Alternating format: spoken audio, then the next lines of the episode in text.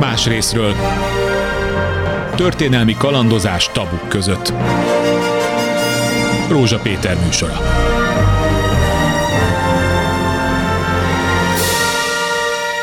Jó napot kívánok! A történelmi hír a következő. 1949. augusztus 18-án koncepciós perben elítélik Kerkai Jenő jezsuita szerzetest, és ezzel az általa tíz éven át szervezett, működtetett kalot, vagyis katolikus agrári fiúsági legény országos testülete befejezte tevékenységét, miközben bár ezt nagyon kevesen tudják, ez volt Magyarország legsikeresebb civil szerveződése.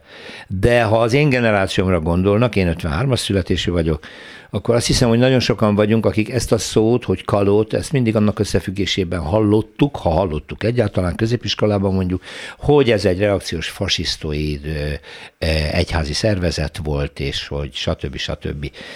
Azután, miután nem kaptunk több információt erről, így is maradt meg. Úgyhogy én amikor elolvastam most augusztusban látva az évfordulókat, hogy a jezsuit, a szerzetes Kerkai Jenő pere éppen augusztusban volt 1949-ben, akkor azt mondtam, éppen ideje kiásni, mi volt a kalott, miért volt ez annyira sikeres, tegyük már helyre a dolgot, és nagyon nagy szerencsém van, mert ráakadtam, szerintem Magyarországon az egyetlen egy tudósra, aki ezt kutatta, Balog Margit történészre, aki itt van a stúdióban, jó napot kívánok!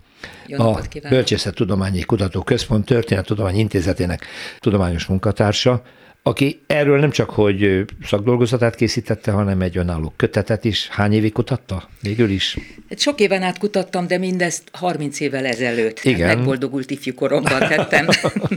Azóta már mást is kutat ezzel kapcsolatban, de majd arról beszélünk. Ha jól értem, akkor a rendszerváltás előtt volt ez a szakdolgozatának a témája. Hogy lehetett ez egyáltalán?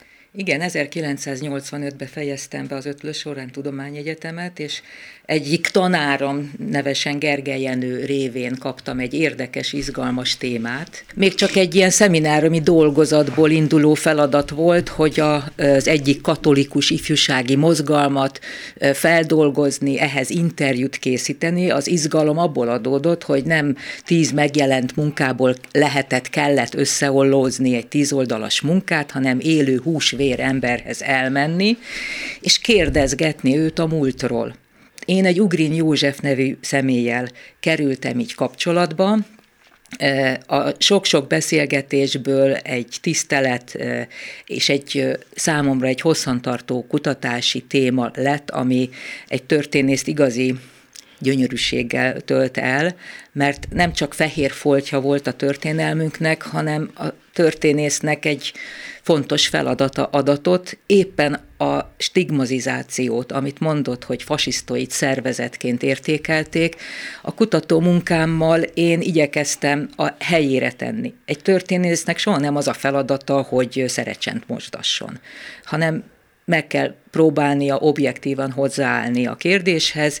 Nekem meggyőződésem, eh, ami igazából a summázata is, hogy a kalot nem hogy fasisztoid szervezet nem volt, hanem a két világháború közötti magyar progressziónak egyik kiemelkedő szervezete, amely olyan tömegbefolyást ért el, mint más eh, nem egyházi, más civil szervezet sem volt képes tehát fénykorában a 200 ezres létszámot súrolja. Mennyit? 200 ezres létszámot, akik tagok, és a pártoló tagság még ezen felüli, a hatósugara a családtagok révén pedig a többszöröse. Ah, akkor bármit is csinált, bármilyen volt a működésének a célja, lényege, a kommunista rendszer eleve ezért félhetett tőle, mert egy ilyen nagy nem ellenőrizhető, hanem egy civil, önszerveződő dologgal nyilván nem tud mit kezdeni egy készülő kommunista diktatúra, tehát a Bóvó ellenségnek tekintette,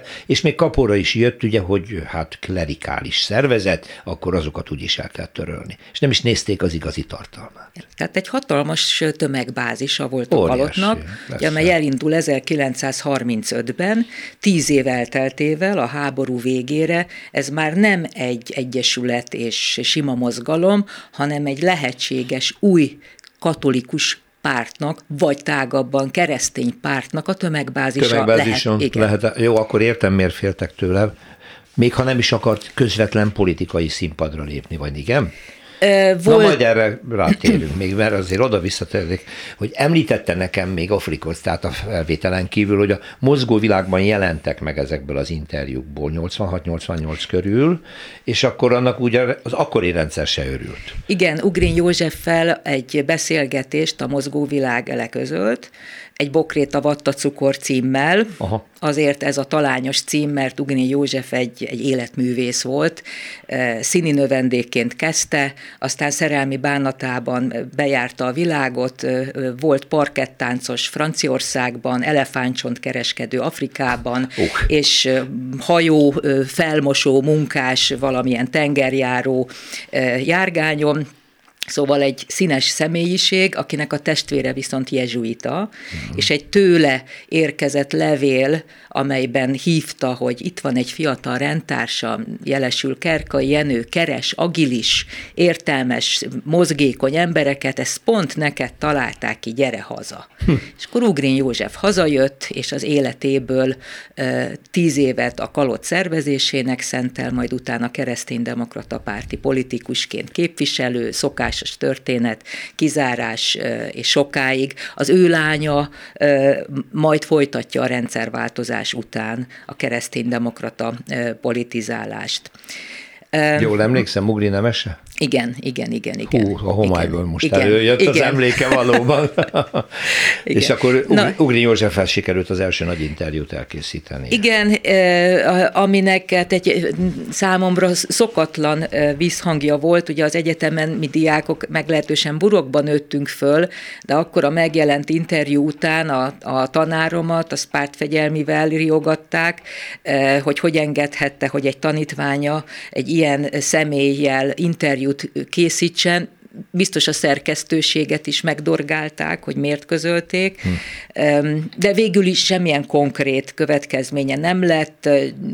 Velem egy másik tanár mondta, hogy hát miért nem kérdezted meg az okosabbakat, hogy szabad-e, kell-e, meg főleg ilyen stílusba, és legalább egy lábjegyzetben miért nem írtad oda, hogy ez egy fasisztoid szervezet.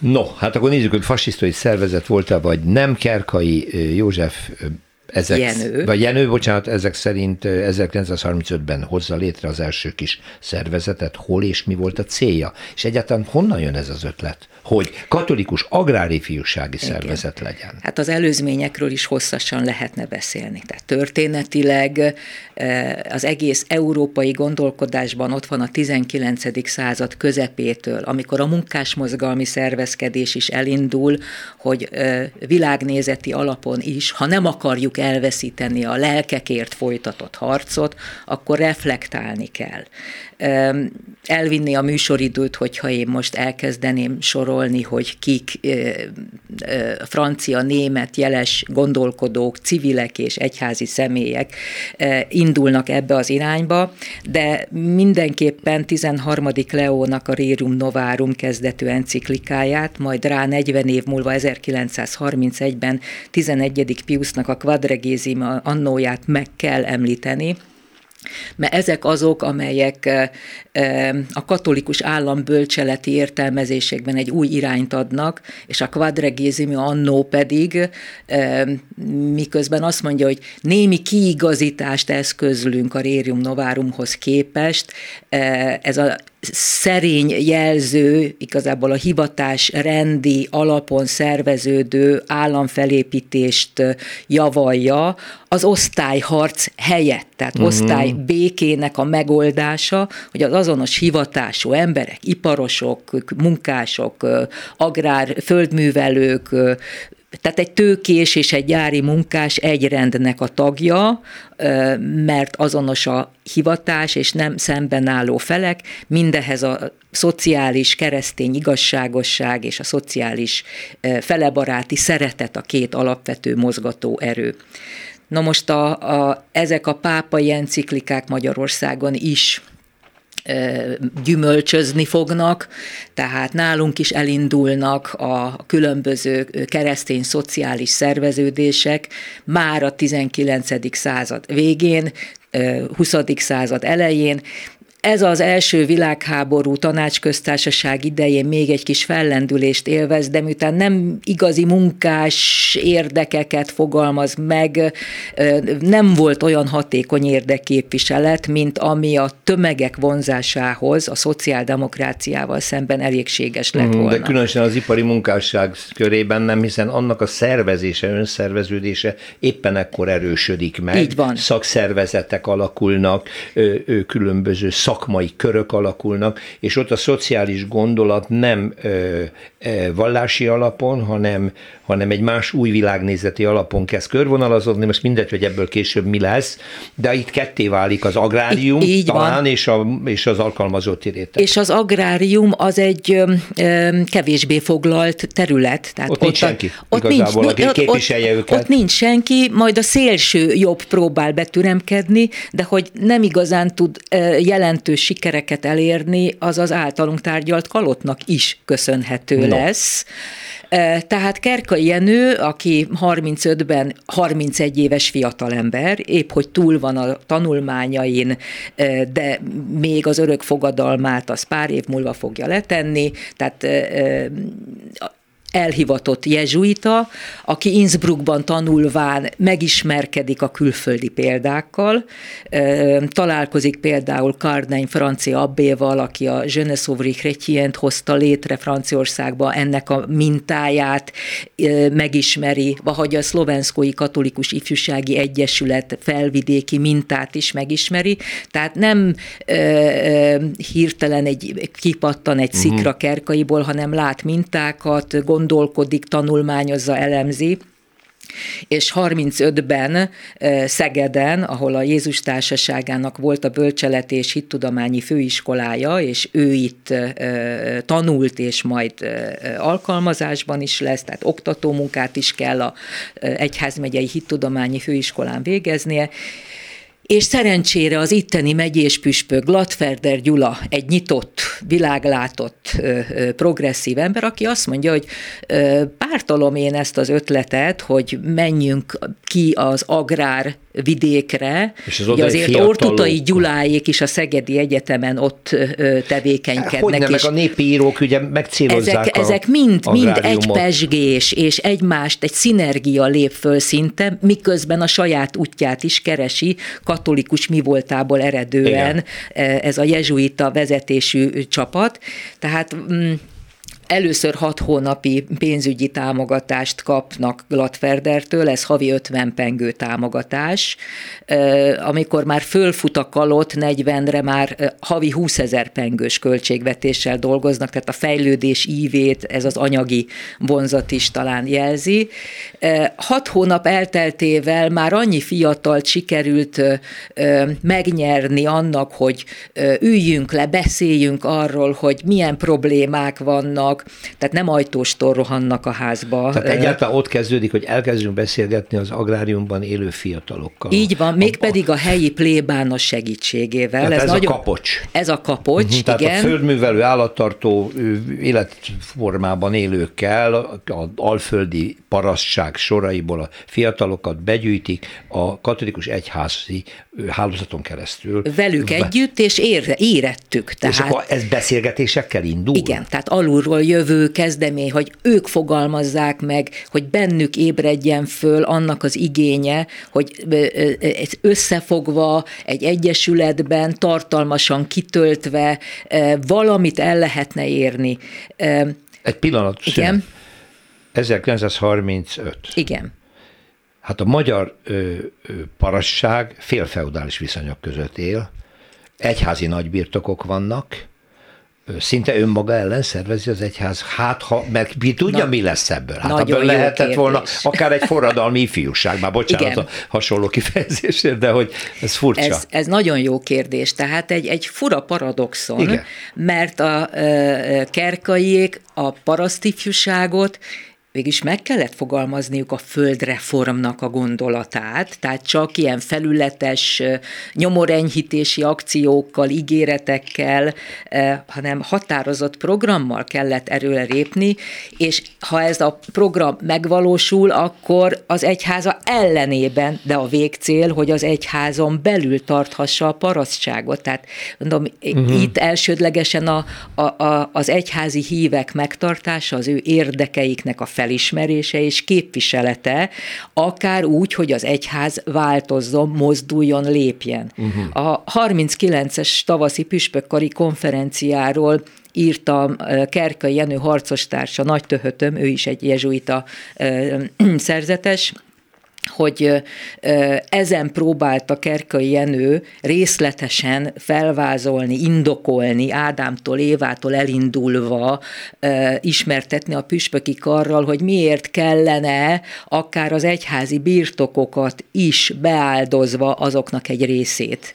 Egyébként Kerék Mihály agrár szakértőnek a, az elképzeléseit vették át, 500 kataszteri holdban húzták meg a felső birtokhatárt, és közel félmilliós nagyságrendű kataszteri holdnak szétosztása, földbérlő szövetke, különböző... Szövetkezeti az ez a modell, is tehát, volt igen, már? tehát több, több módozattal. Szóval ezen a püspökkari konferencián, amikor eljutott volna Kerkai ahhoz, hogy földreform, akkor az egyik püspök, nagy nem nevezi meg, hogy melyik, csak sejtjük, azt mondta, hogy ki ne mondja azt a szót, a, mármint a földreform reformot. szót, a reformot, tehát ez egy olyan ijesztő dolog volt, hát mi történne az egyházzal, az egyház valóban nincs egyszerű helyzetben.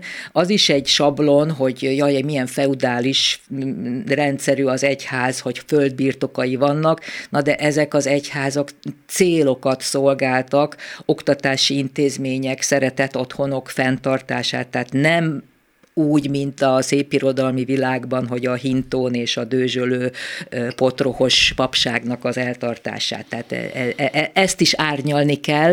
De hogy... nyilván az is konfliktus jelentett most, hogy itt tart már Igen. most Balog Margit, hogy milyen státuszban művelik a földet a parasztok az egyházi földeket, hogy mi a viszony, ugye, tehát, hogy hűbéres, alárendelt, jobbágyi, Igen. vagy ezen, vagy hogy tulajdonos ki, vagy, netán. Vagy netán bérlő, Igen. vagy tulajdonos, Igen. hogy mi volt jellemző, és mitől félhetett a, a püspöki kar, amikor a, a Kerkai Jenő ezt a ifjúsági szervezetet már ilyen szinten kezdi szervezni, hogy az életüket, a munkaviszonyaikat is hát megreformálva Igen. menjenek tovább. Erre aztán egyébként konkrét kísérletet is tesznek, hogy hogyan működhetne majd nagy nagyban is, mert 1940-től 43 között majd 20 népfőiskolát hoz létre, indít el a kalot, ez egy elképesztő eredmény a háború évei Ezt akartam alatt. mondani, hogy már háború van, bőven. És ezek között volt Jánosiban egy úgynevezett telepes képző népfőiskola,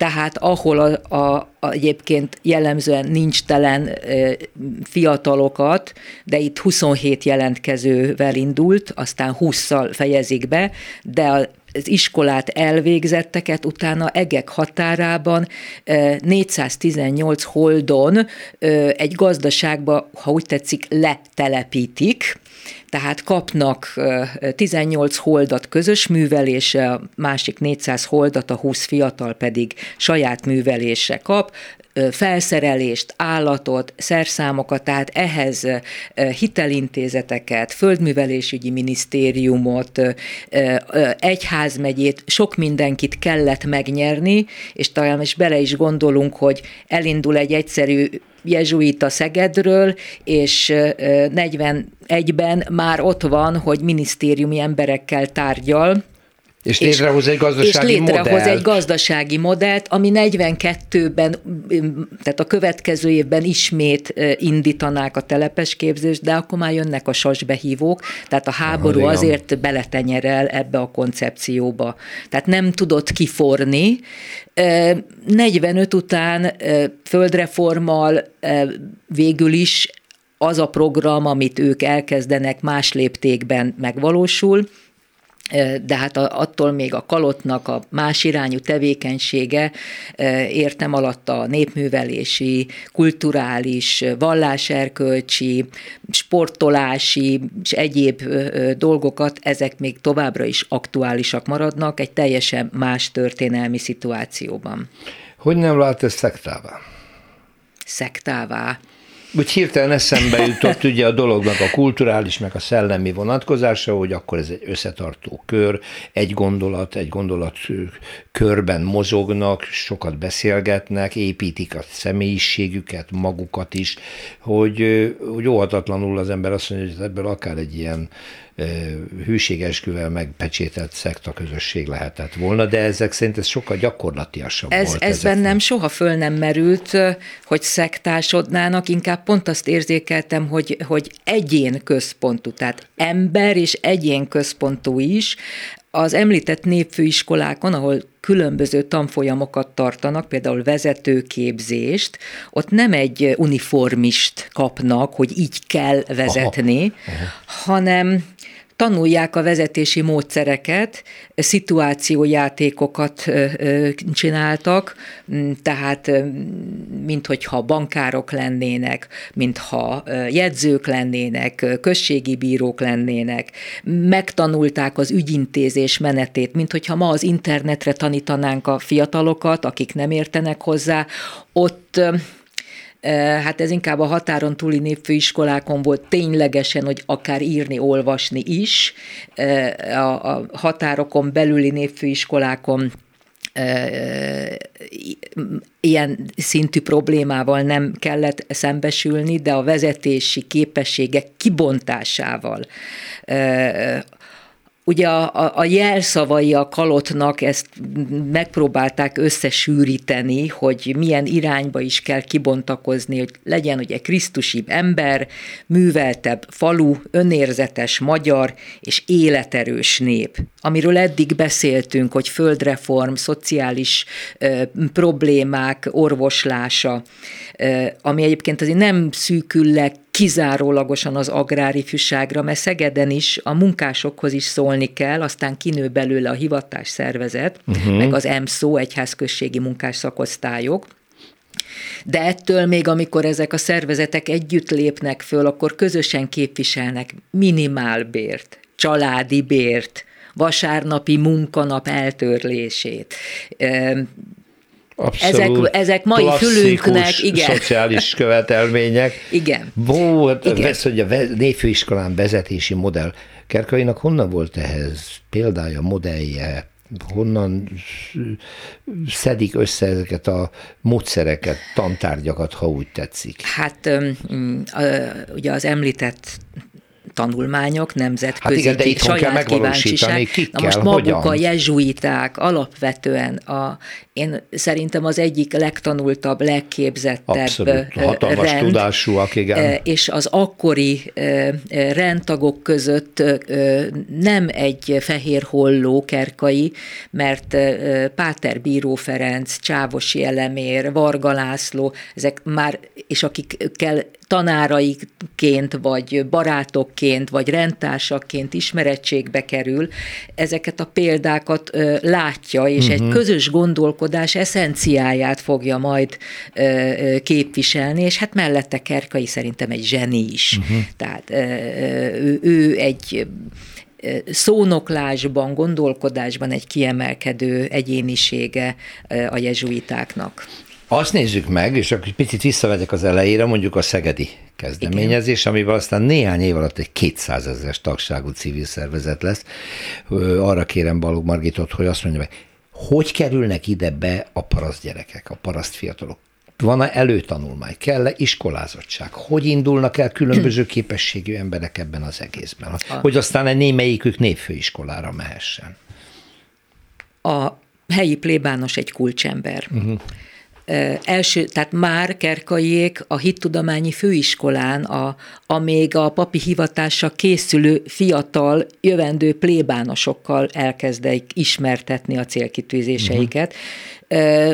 Nyilvánvaló tévedés lenne azt mondani, hogy minden plébános tártkarokkal fogadja a kerkaiékat, mert van, aki nyűgnek, te már megint egy feladat, amivel foglalkozni kell de nagyon sokan mellé állnak, Nyilván sok függ az adott egyház megye püspökétől, az ad-e ajánlólevelet. Ugye jeleztem, hogy Gladfelder Gyula igen, tehát mellé Szegeden. áll, Szegeden.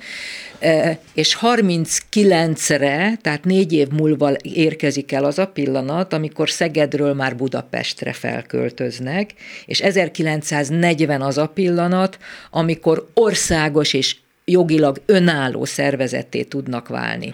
A ne, ez el, teljes elnevezés ezek szerint, hogy katolikus agrári fiúsági legényegyletek országos testülete ekkor Ez 40-től így, addig is kalott a rövidítés, addig is kalott. csak a testülete szó helyett titkárság volt, Aha. és addig a katolikus legényegyletek országos szövetsége, amely 1892 óta már élvezte a belügyminisztériumi engedélyt, annak egy titkárságaként, titkárságaként, titkárságaként. és utána önállósulhatott, ilyen szervezési lépcsőkön keresztül. És akkor Ehhez ne... már kormányzati támogatás is erősen hát, kellett. Nyilván, mert most említette, hogy pénzintézetek is bekapcsolódnak, tehát itt akkor van hitel, van valamilyen módon működési.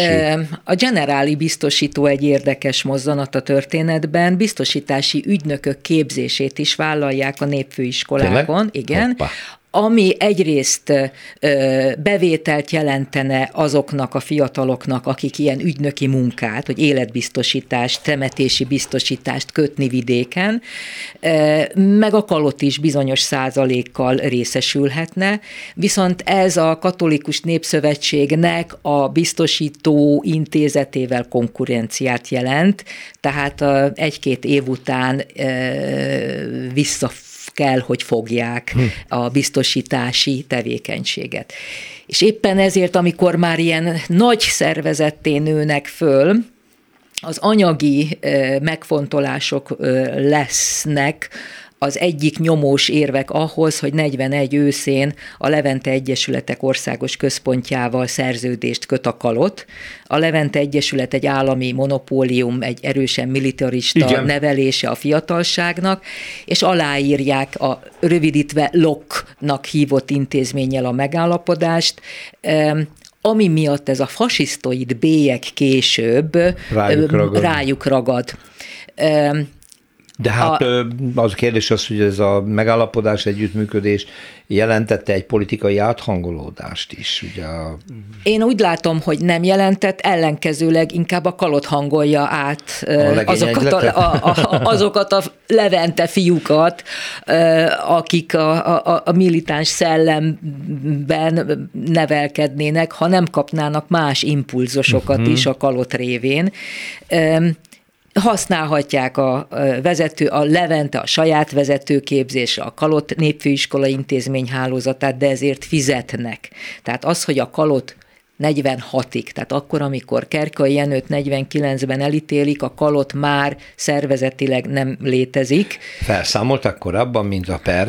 Igen, Aha. igen. 1946 nyarán hát előzményekkel természetesen, tehát ilyen merénylet sorozatot lehet említeni, kezdve mondjuk a Gyöngyösi Kisszaléz Ferences szerzetessel, majd Olafson Placid Bencés szerzetes esetével, ahol szovjet katonák estek áldozatul valamilyen balesetnek, vagy a vád az merényletként fogalmazódik meg, majd 46. június 17-én Budapesten az Oktogonon egy tető padlásáról egy fiatal ember tüzet nyitotta a Terészkörúton jövő menő emberekre, és egy szovjet tiszt meghal.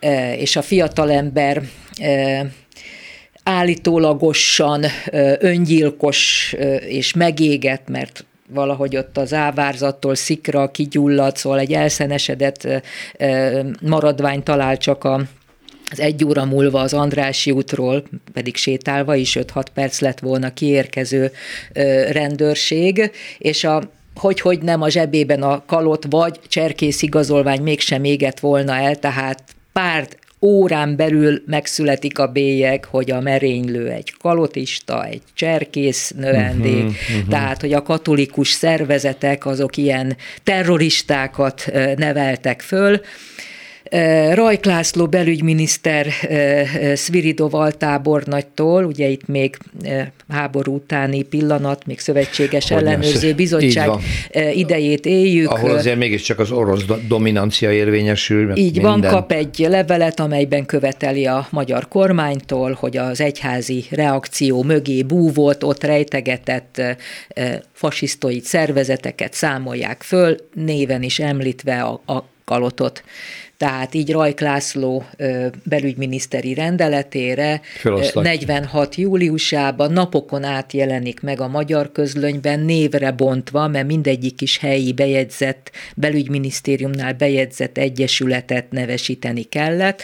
Én 611-et számoltam össze. Ennyi szervezetet ennyi kalott számol. bejegyzett belügy, tehát a közlönyben ennyi jelenik meg, de nem csak a kalott, hanem a, a lány párhuzam is a katolikus lánykörök szöve, országos szövetsége, a kalász is ekkor kerül a felszámolás mezejére, ahogy még nagyon sok más civil egyesület, rajt még az akció katolikát is főszámolta volna, ami nem egy jogilag bejegyzett egyesület, de hát ezt az apparátus tagjai nem igen tudták.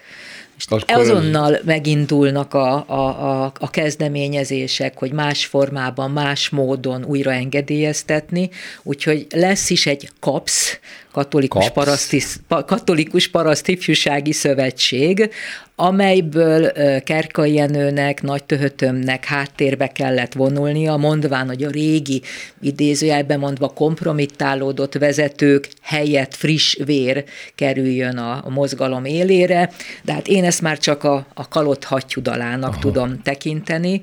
Maga Kerkai írta egyik levelében Nagy Töhötömnek, aki 46 novemberétől Mincenti József kezdeményezésére a, a rend generálisa Uruguayba helyeztetett, és de a levelezés révén kapcsolatban maradt Kerkaival, hogy hát van, ahol vagyunk, mint parasztifjúsági szövetség, van, ahol független ifjúság, mint a kisgazdapárt ifjúsági szervezete, van, ahol énekkarként működünk, van, uh-huh. ahol sport, foci csapatként, de vagyunk és létezünk. Tehát Kerkai az utolsó leheletéig próbálta a szervezet egységet, ennek minden elő megtartani, miután a személyes letartóztatása 49. február 12-én megtörtént, nyilván ez fizikailag is lehetetlenné vált, de a politikai közeg is nem a az önálló szerveződéseknek kedvezett. Hát és ez egy nagyon nagy szervezet, ugye a Balog Margit azzal kezdte, hogy megszűnések időszakában már 200 ezres civil szervezetről van szó, országos szervezetről, ami tényleg hatalmas erő, és ahogy említette, ez akár lehetett volna egy keresztény-demokrata párt alapbázisa és tömegbázisa is nyilván ettől férte. A periratokban volt betekintése, hogy ez a koncepciós per milyen váddal hogyan megy? Kerka igen, ellen? Igen, tehát 49-ben tulajdonképpen a, a pár nappal korábban első fokon lezárult Mincenti perrel is összefüggésben. Uh-huh. Kerkainak az amerikai követség, budapesti amerikai követség egyes embereivel való kapcsolatát, Csepin követtel való találkozásait firtatják, Kerkai mindannyiszor hangsúlyozza, hogy ő ezt a magyar állam és az egyház közötti modus vivendi élet lehetőség megteremtése érdekében tette, mert mélységes meggyőződése volt, hogy tárgyalások révén meg kell találni azokat a feltételeket, amelyek között az egyház és benne egy egyháziak által szervezett egyesület is tovább tud létezni. Nem volt annyira naív, hogy azt higgye, hogy ez az idők végezetéig is akár mehet, de azt mondta, hogy a geopolitikai helyzetből adódóan biztos, hogy hosszú távon kell berendezkedni a szovjettel való együttélésre, és hogy egy életfogytiglani ítélet még mindig jobb, mint a halálos ítélet. Uh-huh. Ezt írja egyik levelében Mincenti Józsefnek. Uh-huh. Mert aki időt nyer, életet nyer. És ebben konfrontálódnak egyébként Mincenti József hercegprímással, aki merev szembehelyezkedést és a tárgyalásoknak a kizárását preferálta, Egyből hozzáteszem, hogy nem kizárólagosan, mert 48 elején az ő megbízásából Capik Gyula egri éppen, hogy leül Rákosival tárgyaló asztalhoz, de ez egy rövid kitérő volt, ugye 48 júniusa iskolák államosítása, és ez egy merev falat fog véglegesen emelni bármilyen közeledés közé.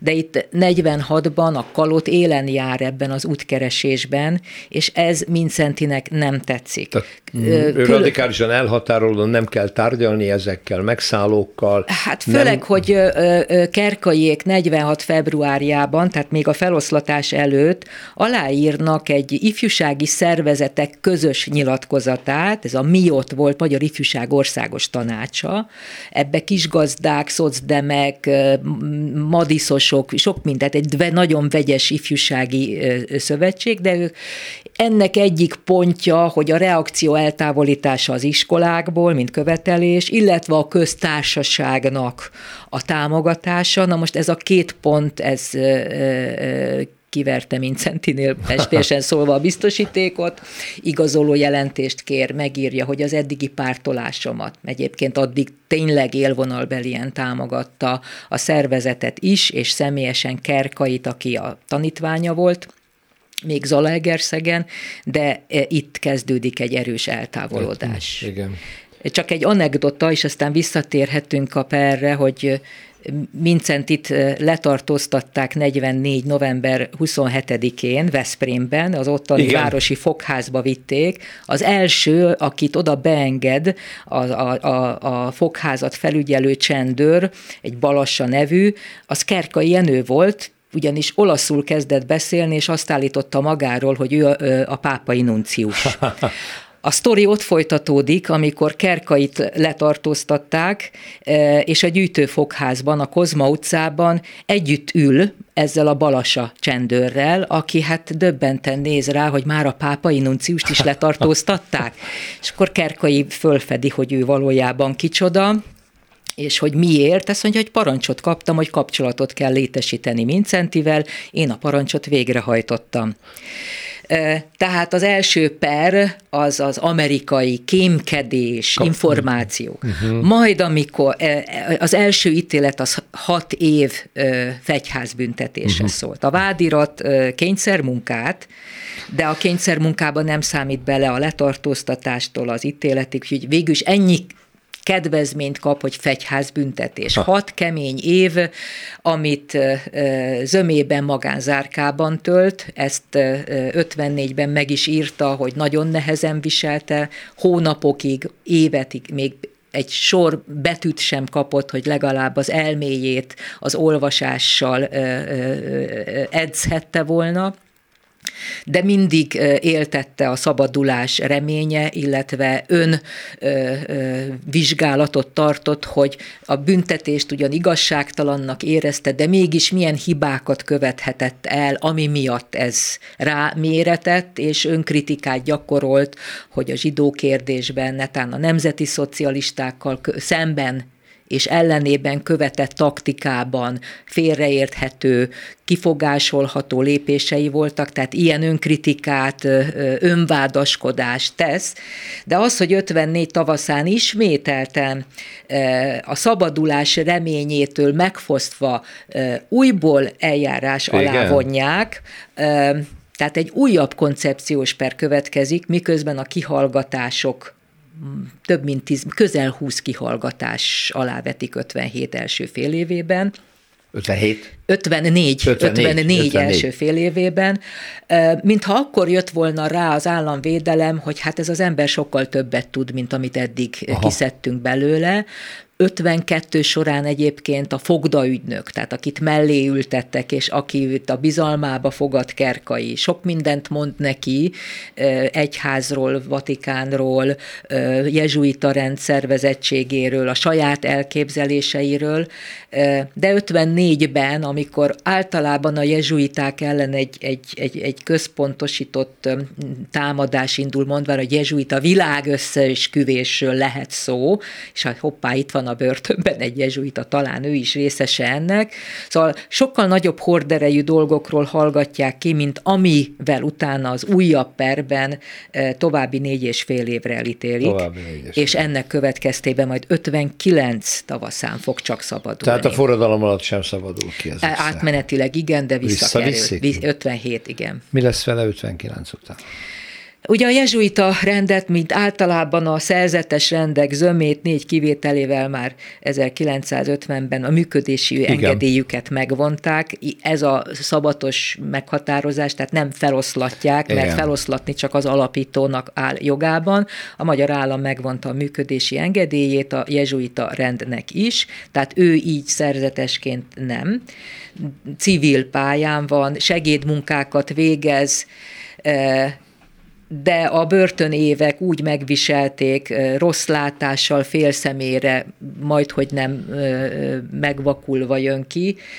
64 az, amikor Pannonhalmára kerül, ott a legkülönbözőbb rendekből, szerzetesi közösségekből kerültek be időskorukra személyek, egy igazán kivételes szerzetes rendi köztársaság jött létre Pannonhalmán, van is ott egy temető, ha valaki arra jár, menjen el, egyforma szürke kereszt erdő, fejfák erdeje, nevekkel, születési, halálozási dátummal, az egyik ezen Kerkai Jenő, 1904-1970. Aha. Tehát 64 és 70 között hat esztendőt töltött el Pannonhalmán, először még csak mint ápoló, tehát kísérte az idős ottani társakat, Mécs László papköltővel nagy barátságot kötött.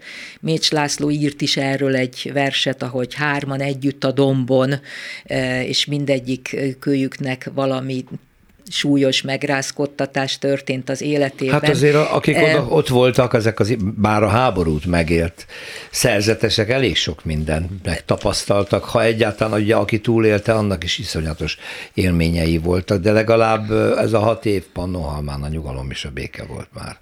Igen, de aztán 68-ban újabb szívinfarktus kap, 69-ben agyérgörcsöt, tehát Kerkai Jenőnek az utolsó hónapjai már sötétségben telnek, míg nem 70. november 8-án az Halt magához meg. szólította, és megbékült. A kalot. A kalot aztán valahogy mm, a rendszerváltás környékén újra előjön, de ezt már csak most olvastam, valahol találtam, hogy újra szerveződik, vagy, vagy, vagy megpróbálják az emlékét csak feltámasztani, és...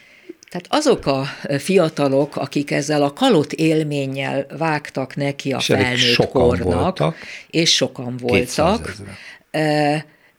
Ezeknek a, a, az életútja ugye a lehető legkülönbözőbb, Igen. de összességében azt lehet mondani, hogy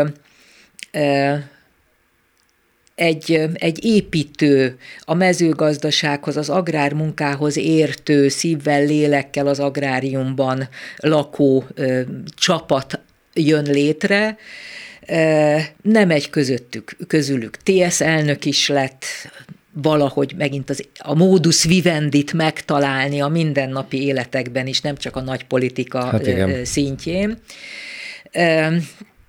és majd amikor a háztáji gazdálkodást engedik, akkor kiderül ki, hogy megint a kalotosok azok, akik belevágnak, elkezdik, és próbálnak élni ezekkel a lehetőségekkel.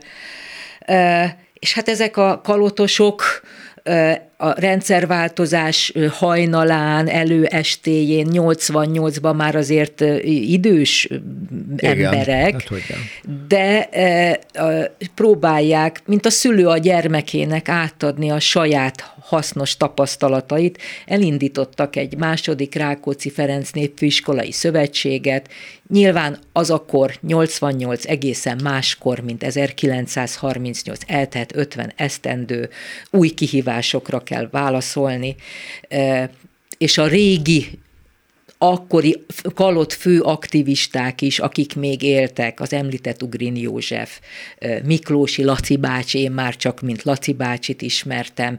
Hát ezek a, őszülő hajuk ellenére is teljes lelkesedéssel vetik bele magukat ebbe az új munkába mások a fiatalok is, tehát én nem láttam, hogy az az átütő erő is föltámadt volna, mint ami a kalot esetében 35-től elindul, és a fénykora 39-41 között megvalósul. Nyilván teljesen más körülmények között élnek, már nem biztos, hogy egy ilyen népfőiskola rendszerre volna szükség, hát a, nem marad nyomtalan a a, a államosítás, a szövetkezetítés, tehát a, a mezőgazdaság szövetkezeti rendszerbe való átalakítás, és akik ott nőnek fel, már egy más indítatással bírnak, tehát akkor ez inkább csak egy megemlékezés, vagy egy, vagy egy emlékállítás igazából a szövetség 88-ban, mert Talán nem, nem találtam több, nyomát a későbbiekben, hogy szerepelnének a, Annyival azért több is, hogy ők is elkezdik, hogy kerüljön helyére a kalott története ja, hogy a, a magyar történelem legalább. egészében. Uh-huh. Ne kelljen ezzel a stigmával uh, élnie, amit a beszélgetésünk elején említett, hiszen ez egy teljesen torz uh, értékítélet, és ahogy mondtam, én meggyőződéssel vallom, hogy a magyar progressziónak az egyik erős vonala az, amit a kalot képvisel, és egy mondattal bővítve, hogy miért is, mert a nyilas mozgalommal szembeni kiállás azért azt annak a felismerését igazolja, hogy látták azt, hogy, ez a szél, hogy a nemzeti szocializmus az milyen veszélyeket rejt magába, és azt is látták, hogy ez nem egyszerűen csak egy szélső jobboldali eszmeáramlat, hanem éppen, hogy a hitlerizmusnak az eszmeiségét próbálja behozni, és ez ellen e, nyilván egyházi valláserkölcsi okokból is, de önmagában a, a, az eszmeisége ellen küzdeni kell. Tehát konfliktusok sora fog jelentkezni a nyilasokkal szemben 39-41 között, miközben először teljesen természetesen megpróbálják felmérni, hogy mi fán terem is ez, milyen politikai kilátásai, lehetőségei vannak a nyilasoknak.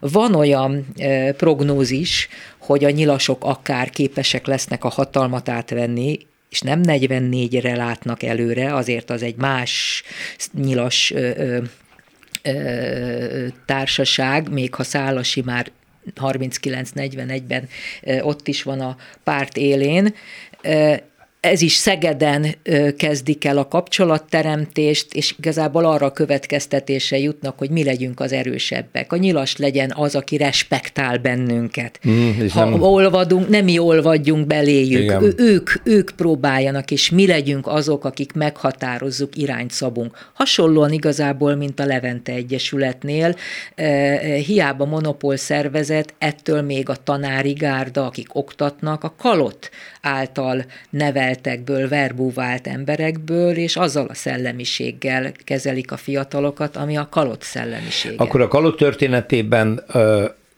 tételesen és pontosan egyik pillanatban sem mutatható ki, hogy szélső jobb oldalra, a nyilasok oldalára sodródott, hogy voltak olyan politikai megnyilatkozásai, amelyek egy időre legalábbis a nyilasokkal egy platformra sorolta őket? Mert hogy ugye ez a stigma, ami rá ragadt erre a névre, ugye erre a rövid időszakban ban gyökerezik, hogy na hát akkor ők összeszűrték a levet. Végül is ezek is a klerikális nem csapat szűrt. is. Nem, nem, szűrt. nem szűrték össze a levet a nyilasokkal.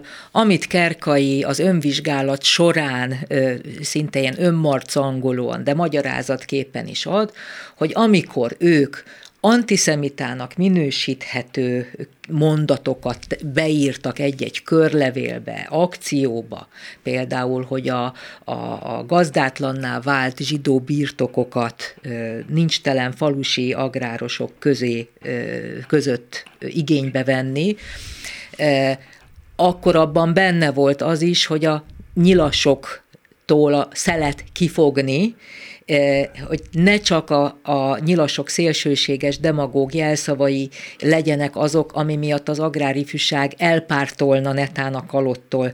Tehát ennyit ismer el Kerkai, hogy lehet, hogy egy kicsit ebben ö, ö, politikailag járatlanabbul engedékenyebbek voltak. De ö, ha ezeket a jelzőket nézzük, most a holokauszt tudásával, ugye sokkal szigorúbban ítéljük Igen. meg, mint akkor 1939, 40, 41, 42 tájékán tettük ezt. Nem úszít a kalot, szeretném ezt is leszögezni. Uh-huh. Igen. És abban a korban ki tudta, hogy mi lesz ebből az egészből? Igen. Benne volt a keresztény társadalomban, ezt tudjuk, egyfajta passzivitás. Igen, e, benne volt a keresztény társadalom egy részében a kifejezett tételes antiszemitizmus, tehát ebben az országban is, mint a más Németországhoz csatlakozókban, ez abban az időben nem csak a politika korbácsolta fel és használta fel, hanem mélyen gyökeredzett Magyarországon, különösen pedig a trianoni dráma után, ezt tudjuk, de ez nem ennek a beszélgetésnek most a, a, a tárgya, hanem az, hogy valamilyen módon most egy tiszta képet kaphattunk arról, hogy mi is volt a katolikus agrárifjúsági legényegletek országos testülete teljes nevén. A kalot, amelyik lehetett volna 1946-47-ben talán, ha nem a szovjet befolyású érvényesül, egy keresztény, demokrata agráriumban gyökeredző néppártnak a bázisa is, akár azt hiszem, hogy ebben kezdtük a beszélgetést, hogy ez az esély benne volt. Balog Margitnak, történésznek, a Bölcsészettudományi Kutató Központ Történettudományi Intézet tudományos munkatársának nagyon szépen köszönöm, hogy beavatott. Tudom, hogy most már más kutat, majd egyszer arról is beszéljünk, mert az, az, az, az, ott is lehet másként és más részről feltenni kérdéseket, akár Mincenti Józsefről majd. Köszönöm szépen. Én is köszönöm, hogy itt volt. Szerkesztőtársam Herskovics Eszter nevében is köszönöm a figyelmüket. Egy hét múlva újra találkozunk. Minden jót. Más részről. Történelmi kalandozás tabuk között. Rózsa Péter műsorát hallották.